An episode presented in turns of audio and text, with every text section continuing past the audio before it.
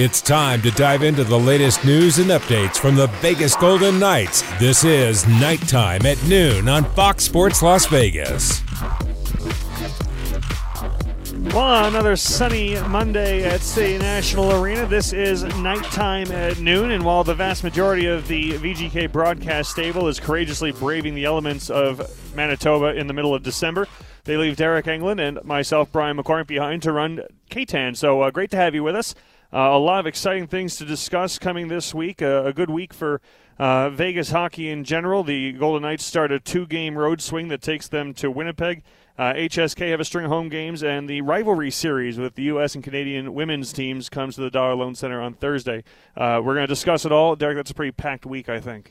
Yeah, it's an extremely packed week. Uh, I'm looking forward to seeing the rivalry week and the couple of VGK games. It's you know, it seems like uh, the holidays should be slowing down, but it seems like every weekend there's something more and more this uh, here in Vegas.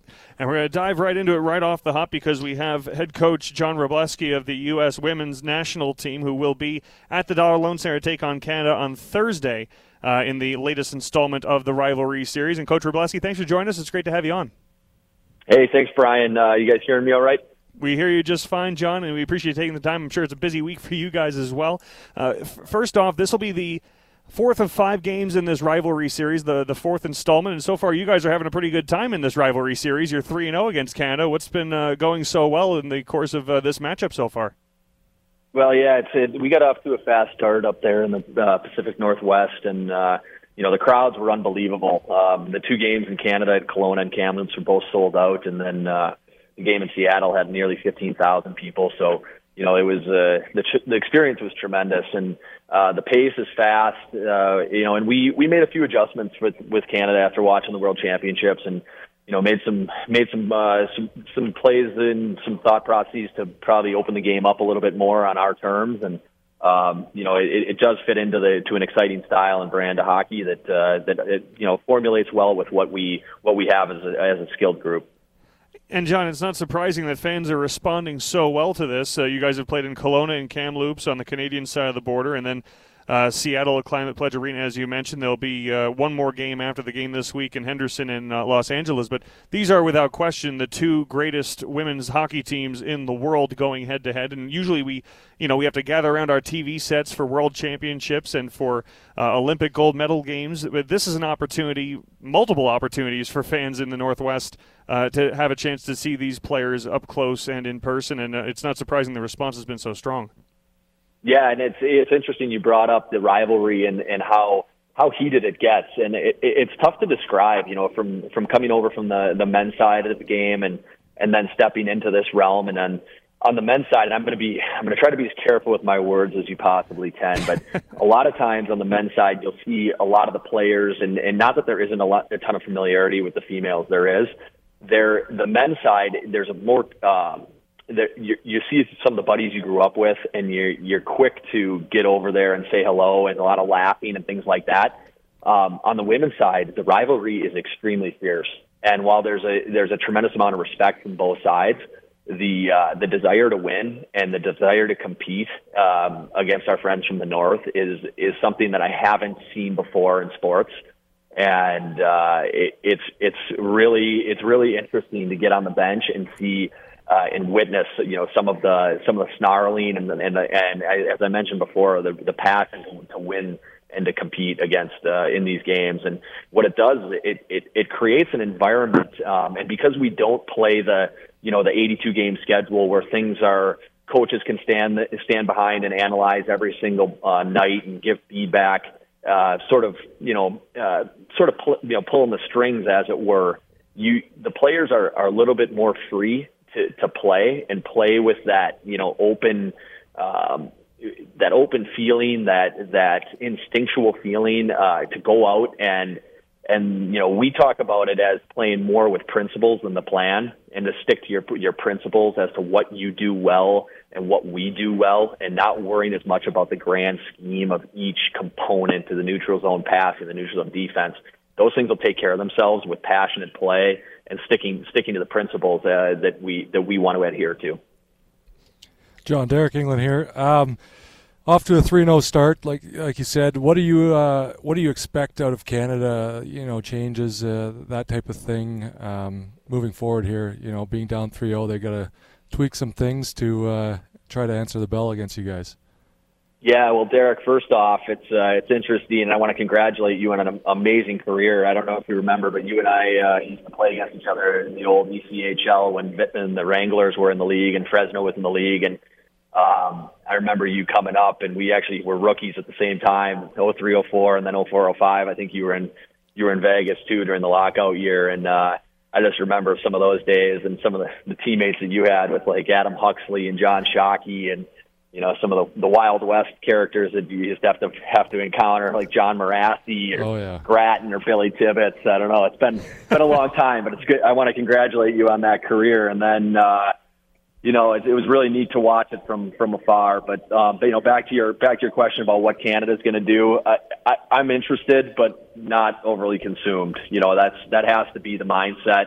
Um, I've learned in this in this life of trying to expect what other people do is going to lead to a lot of uh, a lot of a lot of things, a lot of disappointments in your life, and a lot of a lot of problems that aren't even there yet. So, um, you know, I, I do I do expect a response from Canada, and what what that will be. You know, we're we're evolving too, but we're we're. I know it's so it's so cliche, and it's not the answer you want, but we're trying to trying to trying to enhance what we do really well, and and sort of mitigate uh, what what we're not proficient in right now, and just trying to you know trying to match those two ideals. And you know, Rut, I can't emphasize this enough as we get to inject nine new players into our into our uh, arsenal coming out of this. We had some players that weren't available, NCAA uh, ladies that uh, that had commitments with their universities. So you know, just getting them up to speed as to the the adjustments that we made from August at the World Championships in Denmark until the Seattle rivalry series, and just getting everybody reconnected and you know, it's uh, it's a it's a great feeling and and, and awesome. It's a it's a it's a great breeding ground to uh, to match up with uh, with you know your team concepts and trying to trying to get your uh, you know uh, really just you know group group leading and group orientation. We're talking to John Wroblewski, head coach of the U.S. women's national team, ahead of this Thursday's rivalry series game at the Dollar Loan Center. Tickets on sale now. John, to call back to what you uh, mentioned in one of your previous answers, you talked about the uh, the intensity, the enthusiasm of the participants in these rivalry series games. Again, there's no gold medal on the line here, and yet these two national teams going head to head with uh, a lot of ferocity. I think it's important for the fans to realize as well that while this is the fourth game of a five game series, uh, you know, installments as you guys have gone from city to city, this is not a media tour in the sense of it's, uh, you know, a couple of friendly exhibition games and, oh, you'll see a couple of big names. Looking at these box scores, these are loaded rosters that we're seeing from past uh, Olympics and national teams. These are two teams that, that came, uh, are coming with their best. Yeah, this is the we neither team had uh, exactly what they wanted roster wise uh, in in November, and while I was quite proud of the way that our our our young ladies exhibited, uh, you know, and demonstrated what they can do, the the I don't want to call them fill in players, but the players that were weren't apt initially, um, we we are you know there is an air uh, in the air here, um, an air of expectation uh, to what what we can have with the, the potential that we wanted to bring to the first event. And so, you know, we're uh, it, it's it, it'll be interesting. Canada adds a couple pieces to their lineup. We had we had nine, so it's it's uh, it's an interesting it'll be an interesting makeup. Can we can we capture the desperation? You know, the um, you know it, it says a lot about the human spirit too. I thought about you know uh, the the ladies that how, desperate they played. You know, and, and Eric uh, Derek can can attest to this is the you know what, what you get from a call up player. Um just how you know given that opportunity the adrenaline that they can play with for for a couple of games in a row and what they can what they can do. Um we we saw that live. And so what we're trying to do is capture you know that that same amount of desperation with players that maybe you know have been here before. You know can we can we sort of blend that experience with with uh the aforementioned John, looking at your coaching resume as a whole, you spent a lot of time in the uh, behind the bench in the ECHL, the AHL, most recently with Ontario, the U.S. National Development Program. You have a very uh, developmentally geared coaching career. It's something you've done very well for a very long time. What is this job like working with the U.S. Women's National Team, where, of course, there's still some development. Players looking to get better. You mentioned some NCAA uh, players that are involved as well. But perhaps uh, less raw materials than you have in other teams that you've worked with? Very keen assessment, I'd have to say there, Brian, uh, and because the segue will will be relatable here is that there's more to it than just coaching the national team and what we are trying to do. Um, you know, without tipping too much uh, information to our friends to the north. Uh, but I, I believe in the t- every team that I that I'll work with, um, as long as I'm allowed to have you know that uh, sort of autonomy to to work uh, under under the pretense that uh, that you know within the configurations is that it will be skill oriented and it will be it will be development oriented. And my my goal for each and every player for the time that I start working with them at the beginning of a season or whether it's these short little rivalry series which which actually work quite well with their sample size is to be a better teammate and a better player than you were in the two weeks you know that we have together whatever duration that is and so what we what we do is we work with the individual as much as we work on the macro you know the team we're trying to we're trying to make each player we work on the micro side you make each player as good as they can possibly be within the configuration of the team dynamic and what you believe is the, the team values the most systematically uh, as well as culturally. And then you you work with each player. I mean, each one is so important. You don't know even if a player plays eight minutes. I try to relate to a player that you know you don't know that which 30 seconds of the game is going to be the most important. Which which 30 seconds a, uh, a penalty is drawn, somebody shoots one over the glass, so that uh, a key stick detail or shot block they're they're all important, and and uh, you know that's the wonderful thing about hockey is that it's that continuous 60 minute game, and you you never feel comfortable. Um, maybe sometimes players feel comfortable as the adrenaline wears in because they're in control, but as a coach, you you rarely feel comfortable in, behind the bench. We're with John Wroblewski, head coach of the U.S. women's national team. The U.S. and Canada will play the Dollar Loan Center this Thursday night. John, I, am curious. We've talked so much about the on ice expectations for both teams and for the fans, and of course that is the most significant. But at the same time, as you guys make this uh, this travel throughout the Northwest, there's a lot of opportunity for people to see the women's game for the first time. Of course, there's young female fans who maybe have never had a chance to see the game in person. Aside from the on ice results, how important is this rivalry series for the for the growth of the game and the growth of the women's game in, in the U.S.?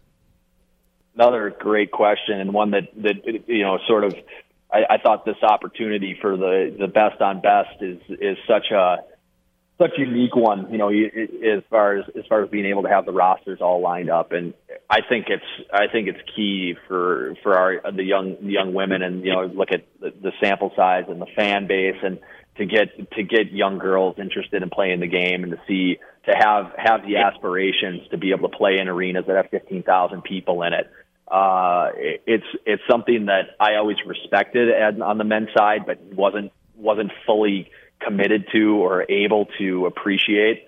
And now that you know that script has has luckily and and joyously flipped in my life, and I've been able to be a part of this side of it, and it's I you know I have a, I have a young niece who just eh, that's that's as far as I need to go to look at how important it is for for young women and just the growth of the game you should see like when I'm on the phone with her, she's asking them all the time when can when can she come and see the team play? You know, asking her parents, and she talks about the players, and these are conversations that I never got to have with with young Nora before, and now it's we have you know that connective tissue, but also most important, you know, I think that the broader scope is that you know the the bigger picture of the game in general, you know how it what it does, and that's just a that's just a micro of of, of an example of of what that does for for the game, and I'm sure it's happening you know thousands of times over each each city we uh, we come into is that you, you get a young girl who's just you know um, starstruck with the and you never know what that what that young girl is going to do with her life you know with the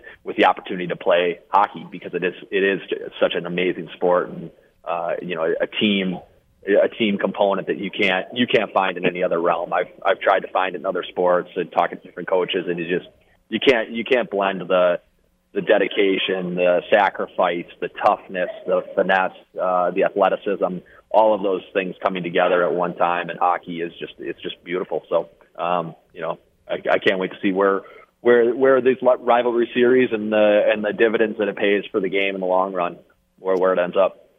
Well, it's going to be a tremendous week, John, and we're very excited for it. One more before we let you go. Just the, the team is getting into town. You're not coming in uh, Thursday uh, at 7 p.m. as puck drop, but you're getting into town well before then. There's going to be, I think, some practices uh, at Lifeguard Arena that I believe the public can attend. Uh, how are you guys uh, going to, to spend the next few days in, in Vegas getting ready for the big night? Yeah, it's awesome. I, I, I really appreciate these uh, these opportunities. So like we just hunker in. I'm in the conference room right now with the you know a 20 by 10 projector up against the wall, and you you, you hunker in and you work with the players all week. We don't see much of the uh, of the lights and the and the shows and things like that. Um, you know, the players have some free time to see that stuff, but it, it really is a hockey clinic that we try to put on here. And uh, you know, we're gonna we practice every day. Um, and they are open to the public. And Seattle had had a tremendous attend, uh, attendance at our practices, so we're hoping to see hoping to see some people come out and check it, check out our practices, and they're and they are very fun. The practices are up tempo. We don't do a lot of instruction at practice. We try to try to do most of our system maintenance on video, and we try to have the practices really emulate uh, and duplicate what we do, uh, the scoring chance opportunities that we have, and we just kind of rep that those types of things out, get us up and down the ice, and you know what? Um, as I mentioned, we want to we want to put our best foot forward uh, in the games and the competition, but I do I do look at these uh, opportunities, these these uh, you know these rivalry series as as a development opportunity for our players and our as a team. So we we we really we put that um, you know as the highest priority, and like we feel like the competition uh, and the results of the game will take care of themselves. Well, the U.S. women's national team taking over Vegas until Thursday night, 7 p.m. puck drop against the uh, Canadian women's national team in the rivalry series. Head coach John Wroblewski, really appreciate you coming on to uh, help us promote this, and we look forward to watching this week. It's going to be a lot of fun. I really appreciate it, Brian. Best of luck, Derek, and we'll see you guys down the road. Thanks a lot, John. That is head coach John Wroblewski of the U.S. Women's National Team. We've been talking about this for a while. We had Megan Bozek in last week, uh, last month, to talk about uh, it a bit as well. And uh, you know, when you listen to John Wroblewski talk about, it, you can hear the enthusiasm in his voice too, just how excited they are for this project to to grow the game, but also, you know, this is a well, you say it's it's not in the standings, but two points on the line this means a lot to both of these teams, you know, as as they every time they meet, whether it's in the World Championships, the Olympics, or elsewhere, every time they meet, they know it's best on best, and you can hear that fire. Yeah, it's uh, it's tremendous to watch, uh, you know, as a hockey player, and you know, the, going to the Olympics, the World World Cup, anything like that. Um, they're fun games to watch. They are intense. Uh, it's a big rivalry, and uh, you know neither team is going to budge budge an inch for the other. So it's a lot of fun to watch. It's great for the you know women's hockey in general all over. It's it's growing here in Vegas. You see it, uh, so it's it's going to be fun to watch, and uh, I'm looking forward to this one. And it is upon us as we head to break. We'll remind you that. The rivalry series comes to the Dollar Loan Center this Thursday, a 7 o'clock puck drop as the U.S. and Canadian women's national teams battle it out. And you can visit thedollarloancenter.com to get your tickets, thedollarloancenter.com and get your tickets. And then, as mentioned again, throughout the week, the teams will be practicing at Lifeguard Arena. So, more than one opportunity to see the best women players in the world up close and in person. We will step out, but when we come back, we'll talk, uh, well, we'll flip to the VGK. There's a lot to talk about. Recap some of the recent contests and talk about the upcoming games in Winnipeg and Chicago and when the Islanders come to Vegas. It's straight ahead on nighttime at noon. Deryk Engelland, Brian McCormick here with you on Fox Sports Las Vegas. We're back to nighttime at noon on your home for the Vegas Golden Knights, Fox Sports Las Vegas. Nighttime at noon continues. Golden Knights fans, the Foley Food and Wine Society was created to celebrate three of Bill and Carol Foley's greatest passions world class wines, exceptional cuisine, and magnificent travel destinations. Members of the Society will have access to an entire portfolio of properties around the world and have the exclusive opportunity to join like minded individuals who seek to experience the finer things in life. Join for free today by visiting FoleyFoodAndWineSociety.com. FoleyFoodAndWineSociety.com. Big thank you to U.S. women's national team head coach John Wroblewski, who joined us in the last segment. By the way, Deryk Engelland, Brian McCormick here with you, and you can follow along not just here on Fox Sports Las Vegas, but also simulcasting on all of the VGK digital channels. If you'd like to see our beautiful faces, that's up to you. But uh, lots to cover for the VGK as they head into this trip to Winnipeg and to Chicago. Uh, and before we do that, a little bit of uh, breaking news that we can get to, which is that the Golden Knights have announced a number of, well, I should say maybe one transaction that impacts three different players. The uh, the HS uh, from the Silver Knights, the Golden Knights have uh, recalled forward Jonas Rondbjerg and defenseman Brayden Pachal and Kaedan Korczak. So Rondbjerg, Pachal, and Korczak all go up to the VGK. Uh, pretty easy for the VGK to do that since the Silver Knights got back from their road trip yesterday. So hop from one side of town to the other, hop on the plane, and hop to Winnipeg. So uh, transaction there, and I guess that kind of can lead us, Derek, to uh, what has been a bit of a storyline for the VGK of late, which is that they've been pretty well compared to last year. They've been better both uh, injury wise than they have been, but a little dinged up of late. Uh, and the Golden Knights have been uh, without Jack Eichel, without Shea Theodore, Alex Pietrangelo for personal reasons, Brett Howden, uh, and Zach Whitecloud banged up uh, in last night's game and uh, questionable going forward. And now we see the three call ups. So there's been a lot of roster rearranging for Bruce Cassidy of late. Yeah, you know, I think the beginning of the year it was, you know, they had lots of rest, not playing playing a lot. Uh, you, you, know, just a steady schedule, and you know, around that Thanksgiving, I think they played five and eight, eight nights, and you know, it's a it's a wear and tear on the body, and um, you know, unfortunately, you know, it's a pretty pretty significant list on this team. You, you, you, know, one goal last night, but you're missing Eichel, Theodore, Pietrangelo. Those are three high point guys uh, on a nightly basis. So that's a a lot of points to make up for missing those guys, and then you can't, uh, you, you, know, with Howden out, uh, that uh, grind, uh, speed and stuff, and missing Whitecloud. that's another another dagger. You know, he kills uh, a lot of penalties, blocks a lot of shots, and um, you know, just hopefully they get back sooner than later. I think we're still we're still waiting on some confirmation on what Whitecloud's situation is going to be, but obviously this uh, transaction, the call-ups, does speak to that a little bit. But you know, I think it's interesting when you look at you know Jack Eichel being out a bit is is certainly. Uh, going to be a, you know your headline grabbing name for sure, and Alex Pietrangelo for for his personal reasons. But where you look at where the glut is, and there's the call up of Brayden Pachal, the call up of Kaedan Korczak, Daniil Miromanov's already up there. There's a lot of youth and a lot of HSK talent pool dependence for Bruce Cassidy right now on the blue line specifically.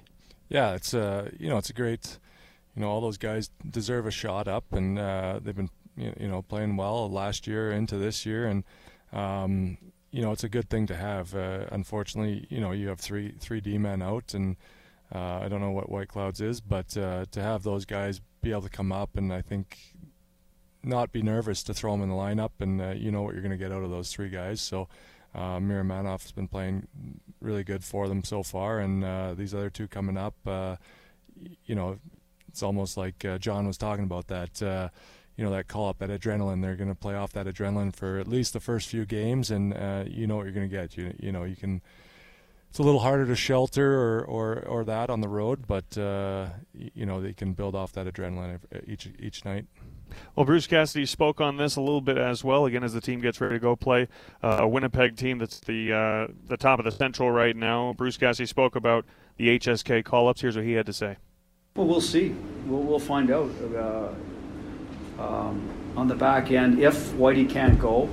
Um, you know, then it's it's you know Pachal's down there has played well, Korczak, so Miromanov's come up and given us some some good minutes. He's still like I'll look at the third goal, right? He understands it's a man's league, right? Down low, you got to be able to separate people with a big body. So he's learning part of that, and those other guys, I assume, will go through that too. Paul Cotter, Leschyshyn, we've got some younger guys, uh, Tom or even in net. So we've got some young guys in the lineup that are helping us win. So we, we have to live with their growing pains, so to speak, the ones that are a little bit new to it.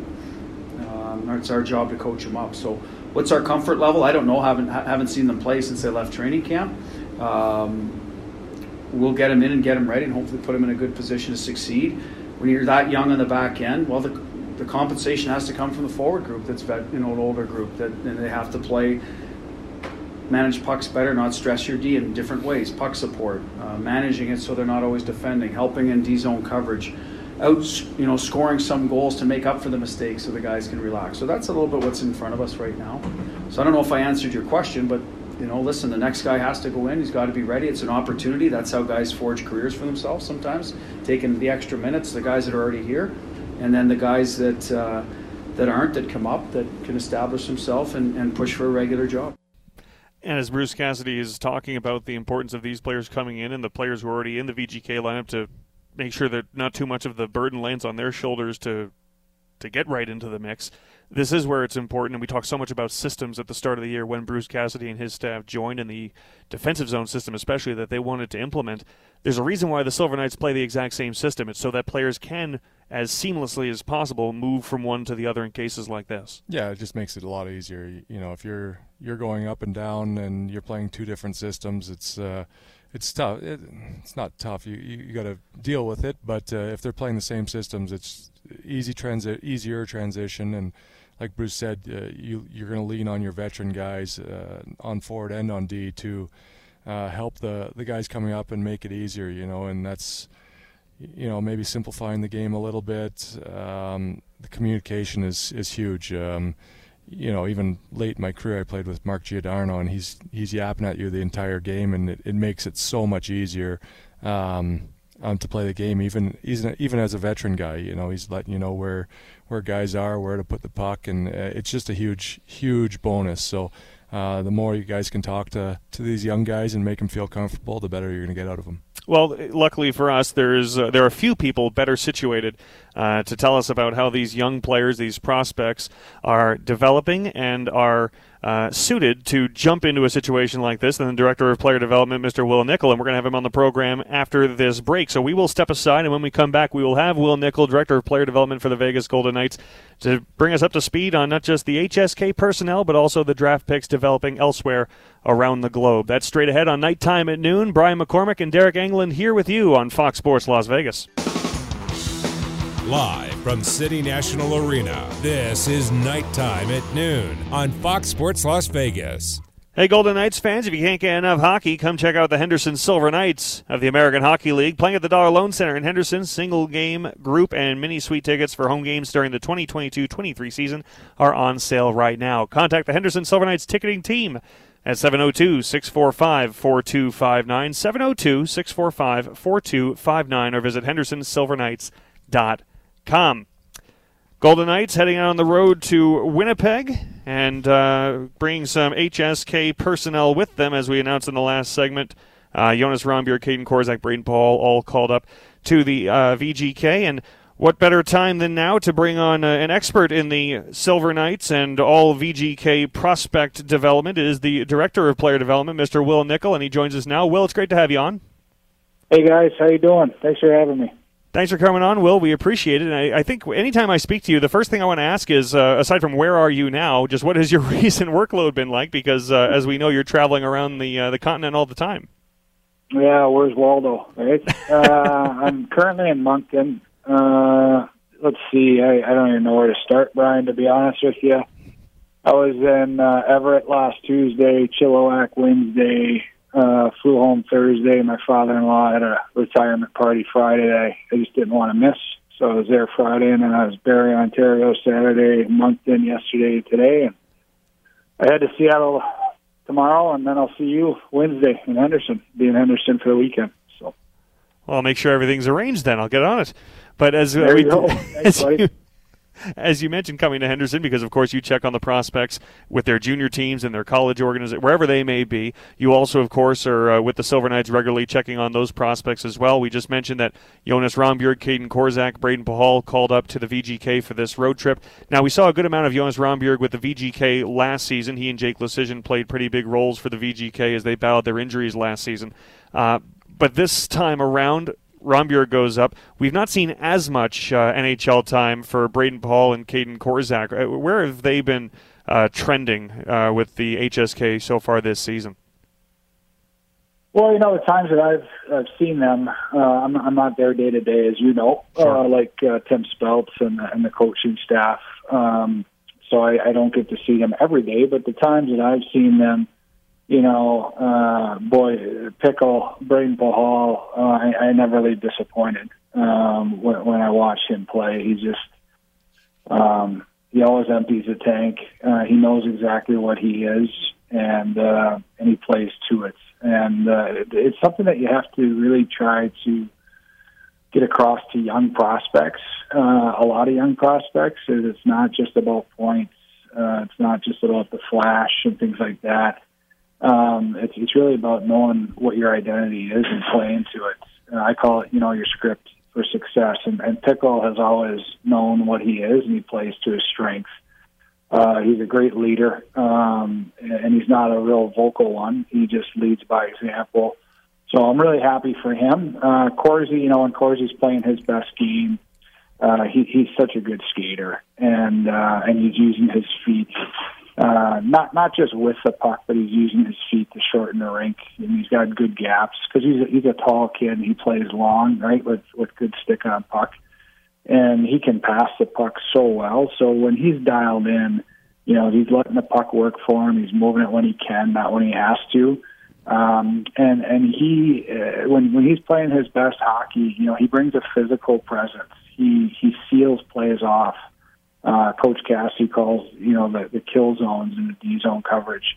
You know, and and Corsi's uh, dialed in and and doing that. That's when he's playing his best hockey for sure. Jonas Rondbjerg, uh, you know, he he just what a super kid. Um, he can skate. He's got really good hockey sense. I, I would say almost sneaky. I think people don't understand, you know, that this kid's got some skill. He's got some hockey sense. He's not just a checker. Um, but in saying that, he's got such great details to his game. Uh, he's he's just so good.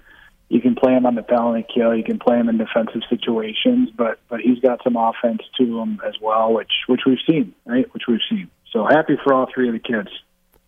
With Wil Nichol, the director of player development, uh, shifting to the uh, younger end of the pipeline, a player that just signed his entry level contract was Jacob uh, Brabenich and or Brabanich, pardon me. I've heard about six hey, different pronunciations of that name. One. I've heard it pronounced three different ways, and I always ask him. And, and then he also likes to be called Jacob, but you know, in Europe it's Jakob. So yeah, you, there's a lot of different ways to say it. I think I've heard it three different times from him, so he's keeping me honest, and I appreciate that. But uh, just yeah. signed his entry level contract, and you know, looking at this year, when we talked about him after his draft, which was after the COVID shortened season, where a lot of question marks up in the air. He was taken in the in the fourth round, and you guys thought it might have been a steal. Then he's gone on to have uh, two uh, a great season last year, and now he's near a point per game again in Charlottetown with the Islanders, and that's with uh, former teammates Patrick Guay and Lucas Cormier having moved on to the pro ranks. Without them, he's still putting up great numbers. A really strong start to the season for him. Yeah, he's had an excellent year. Uh, there's no doubt about it. They don't have the um, the team that they had last year. They had one of the best teams in the Quebec League. They very well could have gone to the Memorial Cup. Uh, they went very deep in the playoffs. This year, they're just not as, as strong. They've got a lot younger group, which happens, right? That happens at the junior level a lot. There's there's that cycle. Um, but you know, he he's really embraced that role. He's actually talked to me uh, about it a lot. Like, there's a good chance he's going to get traded in the Quebec League, right? Uh, the second half of the year. That's just how it goes with a with a young team who has such a good older player like Jacob. Uh, but he's talked to me openly about how he's okay if he doesn't get traded. He likes taking this leadership role on. He knows that he needs to set the example for the younger players, and that's something that he hasn't had to do yet. And he knows that that's part of his development. So he's actually really enjoyed that part of it. Um, he's another one that just has his, his coach told me, and I think he's got one of the better coaches in all of the CHL. You know, his coach told me there's not a more complete player in the queue uh, than Jacob, and, and it's hard for me to argue with that. He's got such good detail to his game. Uh, he'll remind people probably a lot of Wild Bill uh, of Carly. You know how how he is just so good with his details and and can skate and he can make plays as well. So really happy for Jacob. Like those are always the, the fun days for me, Brian. As you know, um, those are the like the treasuring moments, right? When kids sign their contract, when kids get called up. Uh, you know, like Corsi and Pickle and and Jonas uh, got today. Those those are the those are the fun moments for me. Hey, Wil, Deryk Engelland here. How's things going up there? Hey, hey, the legend. How you doing, uh, buddy? I don't know about that, but uh, I'm doing pretty good. Um, yeah. Have you have you had to buy a Have you had to buy a dinner yet in Vegas? Or you still you still go out and people buy a dinner? What's, oh no, what, I, what, I, buy I buy huh? all my dinners. What are you talking about? Yeah. All right. Yeah. All right. He doesn't buy drinks. He buys dinner though. I buy dinner. Yeah. I'm waiting. yeah. Brian owes me a beer though sometime. yeah. yeah. You can only bail me out so many times before yeah. I have to pay off. That's true. Yeah. Um, yeah. yeah. Speaking of junior guys, uh, you know, everyone doesn't get to see them all the time. Who are you excited for uh, so far through the season that you've seen, and uh, um, you know, who's made that next step in development? Yeah, it's always tough for me uh, to answer these questions because uh, they're, they're they're all almost like my kids, right? I feel like if I talk about one, I should talk about all of them. So, um, they, they, I just talked to Bobby Lowes for a little bit today.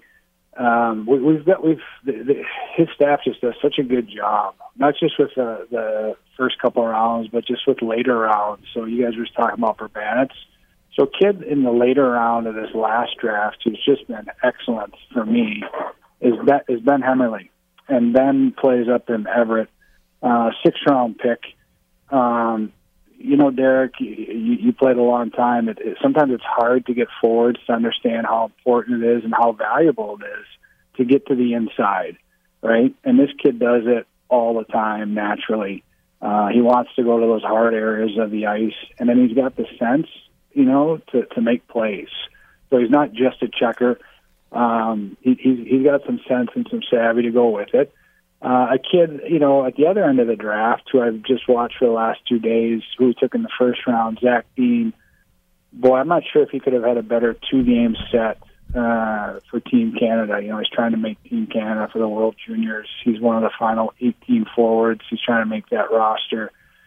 He played good yesterday. He played excellent today, and um, and he's really done a good job of applying things you know that our our group has asked him to do um, to to make himself a better player. And um, so that's been fun to watch. And then I guess I'll give you one in goal too. You know, Jesper Vikman is not a very good team in Vancouver. Uh, yet anytime they win a game, it seems like he's a big reason why. So that's kind of a quick rundown of, of a few of those guys uh, at, at the junior level. Um, I guess if I was going to give you a defenseman who's um, you know, who's who's been playing pretty well and and is someone that wasn't drafted is Joe Fleming, right? So now I've kind of given you on late in the draft, uh, middle of the draft with Vikman, and a first rounder with Dino. Joe Fleming's a kid that came to our development camp this this year, just like Brayden Pachal, right? Um, fell through the draft and just did so well at our development camp, just like Pickle did, where he, he earned an NHL contract. He's in Sherbrooke right now and uh, he, he he's a fun one to work with. Deryk, you'd really like watching him play. Uh, he, he's kind of a throwback. Um, you know, he he grew up watching clips of Scott Stevens. That's what he tries to model his game after, and and that's how he hits. Like he he really has those big hits when he catches guys with their head down, which you just don't see a lot anymore. Uh, and he's really learned how to manage the game and manage the puck. So there's there's four of them for you. That's awesome with uh, Wil Nichol, Director of Player Development. And, and, Wil, before we let you go, looking at the 2022 draft class for the VGK, the one player from that draft class playing pro hockey right now is Patrick Guay. He's with the Silver Knights, has spent most of the start of the year with the Savannah Ghost Pirates. To the, which point I, I asked, he was better than a point per game with Savannah, which is a new addition to the VGK development family. How is the ECHL Savannah franchise? How is that working uh, for player development compared to what you guys were hoping it would be? You know, Brian, I'm glad that you brought that up. Uh, and so I'll answer both. And I'm glad you brought Patty up. I'll bring Patty up first. Let's talk about him first because sometimes it's not easy for a kid to understand and, and maybe to trust. Um, that's probably the word trust the organization with their development. So Patty could have gone back for his last year uh, in the CHL. We felt like it just wasn't the right thing for his development. He scored 55 goals last year. Uh, we, we just kind of felt like, what more did he need to do? Um, yet, you know, we just weren't sure if he was going to be in the lineup every single night in Henderson. So, you know, you've got Savannah. This is the first time where, where we've really had that layer. Uh, Rick Bennett, uh, it, it, you know, is a coach that is under our umbrella. His assistant Alex Lowe, uh, they're both under our they're VGK coaches, right? So they're just like Manny and his staff. They're part of our staff, and it's been huge for this kid and his development. Uh, Rick's done a great job of playing him the right minutes, uh, the right situations. You know, uh, he, he's a power play guy, so he's on the first power play unit. He's good on the kill, so he's using him on the penalty kill. Uh, he's using them in all the right situations. He's using them, um, playing them the right minutes from day one. And so this kid has gotten confidence at the pro level. He's understood what it uh, what it means to be a pro. I think it's been a great introduction uh, for Patty. But to Patty's credit, when we sat him down and talked to him about it, he was all in. Like he was all in. There was no hesitation about it. He knew this was a good thing for his development. And he actually has told me a, few times when I talked to him, he says, "I trust you. You know, I trust you with my development," and he does. So, really happy that he, he's been able to come up. Uh, same with Daniel D'Amato uh, Peter DiLiberatore. I know Corky's coming up now too. You know, I'm, I'm always happy for those kids too because they work right, and and and they're down there and they're doing everything they can to get better. And so sometimes it's because of injury. That's part of the game. But when when those kids get their chances to come up to Henderson, I'm I'm just as happy as I am for Paul uh, Jonas, and, and Corsi today. Well, Wil, we're glad to hear the pipeline's working as it should, and uh, I mean you're basically the, the number one prospects correspondent for nighttime at noon. So add that to the resume and uh, appreciate the report. Uh, and we, are going to yeah, see you well, Wednesday. I'm the only one, guys, right? so it's uh, you know I'm the best one, I'm the worst one, I'm the only one. So it's always fun to talk to you guys. And Deryk, uh, looking forward to catching up with you sometime when I run you at the VGK game. Me too. Sounds good. Thanks Okay. for calling in, Okay. Wil. We, we really appreciate it. We'll see you Wednesday, and bring us something fun from Moncton while you're at it. okay, I'll bring you out of cold weather. How about that? I could use it. Wil Nichol, thanks Okay. very much. That is Wil Nichol, the director of player development for the Vegas Golden Knights, with uh, lots of good reports, especially on the uh, the recent draft picks uh, that are panning out nicely so far. Most of the members of the uh, the draft class last year, wherever they're playing, are at or near a point per game. So so far so good. That includes Matthias uh, Sapovaliv, who has 30 points in 30 games for the Saginaw Spirit in the OHL. We'll step out. When we come back, we'll wrap things up on nighttime at noon. Find out what the VGK uh, Alumni Association is up to. We've got our number one correspondent for that on set and go over some NHL storylines as well. That's straight ahead on nighttime at noon. Brian McCormick, Deryk Engelland here with you on Fox Sports Las Vegas. We're back to nighttime at noon on your home for the Vegas Golden Knights, Fox Sports Las Vegas. VGK fans get some fresh air and escape to Rock Creek Cattle Company, located in the heart of Montana. This hidden gem is a 28,000 acre cattle ranch that has amenities catered for the entire family, including a world class golf course, fly fishing, horseback riding, and more. Exclusive memberships and real estate opportunities are available right now. Visit rockcreekcattlecompany.com. That's rockcreekcattlecompany.com for more information. Wrapping things up, nighttime at noon, Brian McCormick, Deryk Engelland here with you, and uh, a lot to get through in five minutes. I won't do it, but we're going to give it a try. Let's get back to the VGK front. Uh, Deryk, the uh, Golden Knights heading out on the road, road games against uh, first place Winnipeg in the Central, last place Chicago. Uh, the road has not been a problem for the Golden Knights at all this season. They are uh, this season 12 2 and 1 away, 8 7 and 0 at home, which has been a little bit surprising, and Bruce Cassidy spoke about a little bit. They've had a hard time scoring goals on home ice, and it's kind of hard to put reason as to why, but that's been the struggle of late. Yeah, I, I actually just seen something posted uh, today. I forget who posted it, but uh, at home they're like 32nd in goals per 60 minutes, but uh, uh, on the road they're third or something along those Yeah. lines. So that's a big difference, and y- you know the shots and the scoring chances aren't much off, but uh, they just got to find a way at home to get it in the net and. You know, missing those three of those big guys, uh, you know, that doesn't help, anyways. Especially against a team like Boston, who is uh, extremely defensive. Uh, team as well as offensive. So, um, you know, I think uh, just got to stick with it. I think it'll come and uh, even out uh, as they go. And Mark Stone did score last night for the uh, for the VGK, and uh, again, we're, we're far enough into the season now that I don't think we need to be uh, overly under a microscope for, for Mark Stone. But after being injured as he had been, I mean, this year it's good to see that we've seen largely, especially playing on the inside, we've seen Mark Stone be Mark Stone. Yeah, you, you look at the goal last night. You know, he's on the goal line and takes it to the net. Uh, you know, he missed some significant time last year, and uh, he's got no fear. He took it to the net uh, around the goalie, and that's the dirty areas. That's where uh, you got to pay the price to score, and, and he did that, and no hesitation. So it's good to see, and you know, he's uh, I think he's like uh, 22-ish points in, Yep. in 30 games, something like that. So it's not a bad start, especially after missing time, and uh, you know, I think he'll just uh, keep growing as the season goes on. 22 points in 30 games for Mark Stone, right on the nose. They take on a Winnipeg team, first in the Central. They're 10 4 0 at home. They've won seven of their last 10. That's a tough contest. Uh, and for a Winnipeg team that I think, uh, I don't know if everyone knew what they were going to be coming into this year with Rick Bowness coming in as head coach. Very, very highly thought of, but they had been, it seemed, courting Barry Trotz all summer, and then it was Rick Bowness. He took the C away from Blake Wheeler. Uh, they've been great out of the gate, and they're 18 8 and 1, uh, and that's going to be a stiff, uh, a tough building to go into for Vegas. Yeah, it's good that they're scoring. Vegas is scoring more goals on the road Yeah. because they're up against Hellebuyck, who probably right now is uh, the front runner. Uh, I would say in the in the Vezina for this year right now early on, and uh, you, you, know he's uh, the backbone of that team, and um, they got a good good offensive. They're a bigger team, um, so these guys coming up that are getting into games, it's gonna be uh, it's gonna be a battle. They gotta they gotta bring their uh, work boots, and uh, you know a guy like Pachal. Um, seeing him when we did the the color the other night, he hits everything, and uh, doesn't matter who it is. So uh, that'll be a big uh, big factor against a team like that. You did a heck of a job on color the other night, color commentary for the HSK broadcast for the Lucky Launch. That's why I owe you that beer.